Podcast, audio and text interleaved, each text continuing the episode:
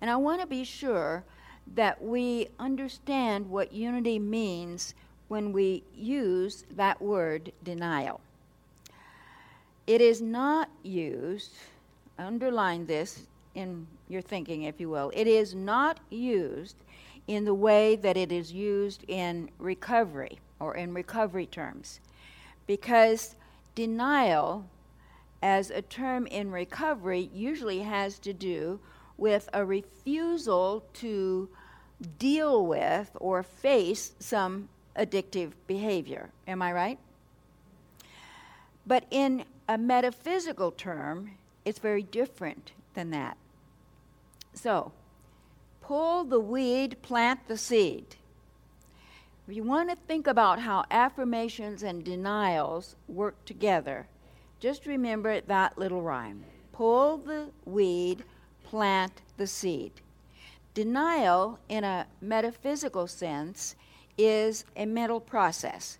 It's our process of erasing or cleansing uh, from our consciousness a false or an untrue belief. It's a most often it goes back to a false or untrue belief about the nature of God. That there is a co equal power to God, the good omnipotent. That there is a power, co equal power. And th- when we have this false belief, it affects absolutely everything that we do, every decision that we make. Uh, we can't underline this strongly enough. Knowing one presence and one power helps us make the right decisions, the positive decisions, the good decisions in our life. So, denial is the process of releasing the false belief in order to make room for the true belief. So it's about making room in our consciousness. We're pulling the weed, pulling out the old belief, so that we can plant in consciousness, in awareness, the truth of one presence, one power, our being created in the image likeness of God, and all that goes from that. Now, affirmation in metaphysical terms, is not some kind of a magical wand. We pass over something, it's going to make something true. Affirmation is our restatement to ourselves of what has always been true. What has always been true and unchanging, not only about the nature of God, but then about the, our nature as well. So, in a sense, it's our way of saying yes to the grand affirmative action of that which we refer to as God or Source. Yes to what is real and true of us. Yes to what is real and true about life in a larger sense. Pull the weed, plant the seed. Good reminder, because denials can be likened to pulling out the old belief that we no longer want to support with our saying yes to it, and planting the seed in consciousness of the truth that we want to embrace, we want to manifest. The point is, when we are clearing out, we want to replace. That's important. The, the two go together. It isn't enough to just clear out because you know what happens in your own garden. You pull out one weed, and what happens? Another one comes back, doesn't it? So unless we plant something we want in its place, it naturally will return. So something similar happens in consciousness.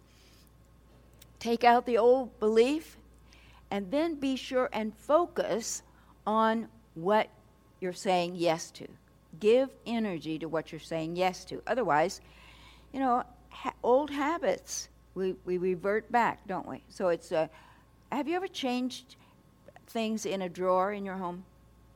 You, you decided it'd be better if this was over in this area. Did you find yourself going back to the old place?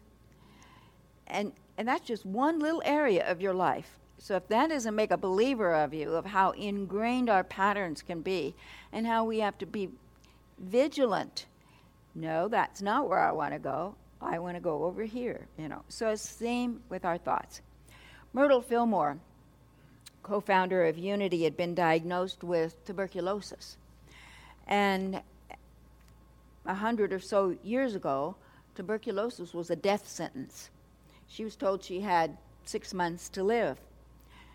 But when she heard a metaphysical lecturer speaking the truth, similar truth to then what she taught and the rest of us have been teaching, she came away with a new concept and her life was changed. And the affirmation that she came away with, she came up with this I am a child of God. Therefore, I do not inherit weakness. In that statement, I see there is both an affirmation and a denial. I am a child of God. Yes to that. I do not inherit weakness. No to the old belief that had been promoted by her family, by the medical uh, folks that she was working with, and so on. See, up to that point, she had unknowingly been saying yes to a false belief that she was less than God created her to be. And so, when she started saying yes to the truth of her being, things changed. And she had a complete healing and went on to live a very long life. So, the reason I mention this is because for me it's a reminder about my choices and and I'll share this and for you to think about with your choices. What about our choices? You know, we always have a choice and whether we realize it or not, we have the effects of the choice. So it's important to uh, make the choice with clarity, with understanding, with awareness. So, what do we want? That's our question all the time. What do we want? You know, as I said, affirmations and denials aren't like magic wands that we just wave over something and it's just going to all magically clear up. They're tools. You know, does whether you have a a, a, pan in your kitchen or a tool in your, your toolbox, they do no good unless we use them. The same with our spiritual tools. They're to be used. Used for changing consciousness. Used for re- realigning our thoughts and beliefs with what is real and true.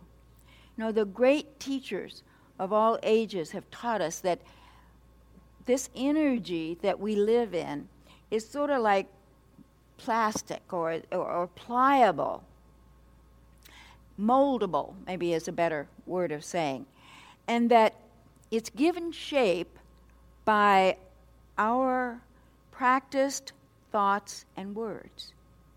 That's what gives that neutral energy shape. It's sort of uh, not totally unlike what happens when water freezes. It takes the shape of the container, right?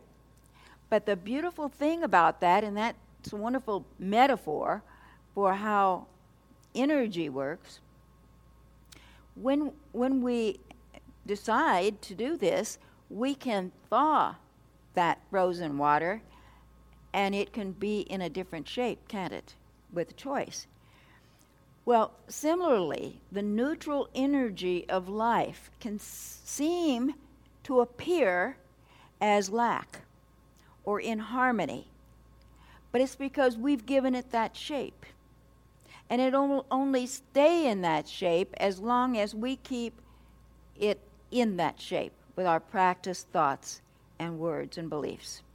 Charles Fillmore, co founder of Unity, put it this way we must learn to watch our consciousness, its impulses and desire as the chemist watches his own solutions. Man forms his own consciousness from the elements of God, and He alone is responsible for the results. I think I left out a word or two there, but you get the gist of it. We need to be as watchful of our consciousness as a chemist is in the laboratory. Next one. Every cell is listening. Now, I don't care if you have been in this kind of study, Unity or something similar, for a long time. This is one that we all can fall down on. Every cell is listening. Um, some say it in the way that mind shapes body, mind shapes energy. And every cell is listening. Now, the closest cells, in a way, uh, and the ones that, that we have the most direct contact with, perhaps on a day to day basis, is, is our own physical vehicle, right? The cells that make up this, this uh, vehicle we're moving around in. The cells of our body are responsive when we say yes to, well, they're responsive to whatever we say yes to. So if we're saying yes to disease or, or health and well being, they're responsive. Now, you know, we can't say we don't know this stuff. We know it. It's practicing it that's most important. So the wholeness, oh, I wanted to put this piece in. Our cells are responsive but did you know they are more responsive to the positive energy? And the reason, I believe, is because wholeness is our true nature. And so they remember that, they know that. So, what words are we using as we're speaking of our bodies? Uh, are we going to choose thoughts and words that are in agreement with the nature of God? Infinite love, infinite energy, and so on? Or are we going to speak words that are in agreement with something else? It's our choice. It's always our choice. It's not somebody else's. No one else makes that choice for us, just us. And because we live in a larger body, in a sense, we could say the cells of the body that we live in respond as well. The choice is always ours. So, what, what thoughts, what words will we use? We always get to choose. Are we going to agree with being one with God as our source, the source of infinite good? Or are we going to agree with not being able to afford? Are we going to agree with lack? Are we going to agree with not being enough for everybody? And that if one has, it takes away from us having. What are we agreeing with? It's up to us. By the way, we encourage staying away from that statement, and I won't even add my I am to it, uh, of not being able to afford. Some people say, well, then what am I going to say? What am I going to tell my kids? What am I going to tell my grandkids or whatever? Well, don't say that you can't afford it. Say something like, it isn't wisdom right now. Feel how much better that feels in your solar plexus. It isn't wisdom right now, right this moment. You're not closing the door for a future moment. So just a little something there. You may think it's just a little play on words and it doesn't make that much difference, but it really, really does make a difference. And the next point is it's never too late. Never too late. Is that true? Is that really true? It's never too late? I believe it is. Um, because it's never too late to make a different choice. And I think this is important to know because, present company accepted, uh, many people, let's put it like that, have not been as aware as maybe they are right now. So they have, in previous moments, not made the choice to say yes to their spiritual reality, yes to health and well being, yes to worthiness, yes to deservedness, yes to abundance, and so on. In past moments, perhaps, they've said yes to the opposite. Is it too late to make a different choice? Never. If we used to say yes to beliefs that are no longer a part of our consciousness, that doesn't mean that it stays against us forever. When you were learning math, you messed up, didn't you? You got the wrong answers because you didn't know. But once you knew better, you put that into practice. And your past errors as a youngster of six or seven is never held against you. Well, the same is true in a spiritual sense. It's always a new moment, always a new opportunity for a different choice. It's never too late. You know, if we used to say yes to different beliefs, there's no law that says we have to keep doing it. In fact, there is a spiritual law or principle that says it's not held against you. You get to make a different choice.